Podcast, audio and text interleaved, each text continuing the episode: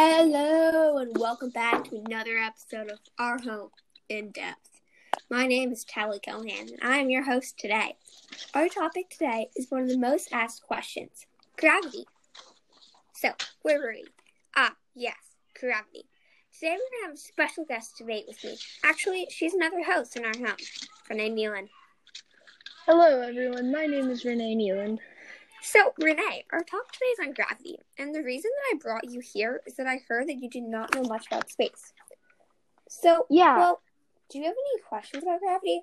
Because it's one of the fundamentals of space and Earth and life, how we know it. Um, well, really, what is gravity in particular?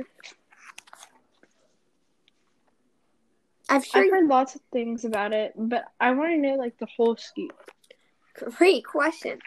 In the dictionary, it says that gravity is the force that attracts a body towards the center of the earth or toward any other physical body having mass. So, in simpler terms, basically, gravity is the force that pulls everything down and grounds it to the earth using magnetic fields. Well, that's a lot, but I think I understand. Thank you. I also have another question. Gravity seems like it has a lot of parts. What are these and how do they interact? Wow, Renee, great, great question. The two variables that affect gravity are mass and distance. Now, I know this seems broad, so I'm going to clear it up a bit. The larger the object is, the more mass it has. And if the object has a lot of mass, it will also have a lot of gravity. Distance is the other variable. If an object is far away, the gravitational pull might not be strong enough to reach it. I understand a lot more now. Thanks.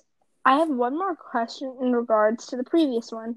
How would gravity how would gravity change if the variables changed? Okay, I think I have some examples to help you understand. Earth has more mass than Mars, so if an object was right in between Earth and Mars, it would come to Earth, like an asteroid or meteorite or something.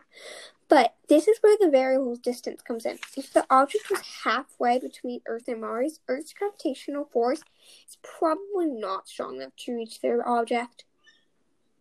Thanks for clearing up some of my questions about gravity, Tally. And thanks for having me here. Bye. Thanks for listening, everyone, and thanks for thanks for listening to this episode of Our Home in Depth. I'm Renee Nealon. That, was Renee Nealon, and I'm Tally Cohan.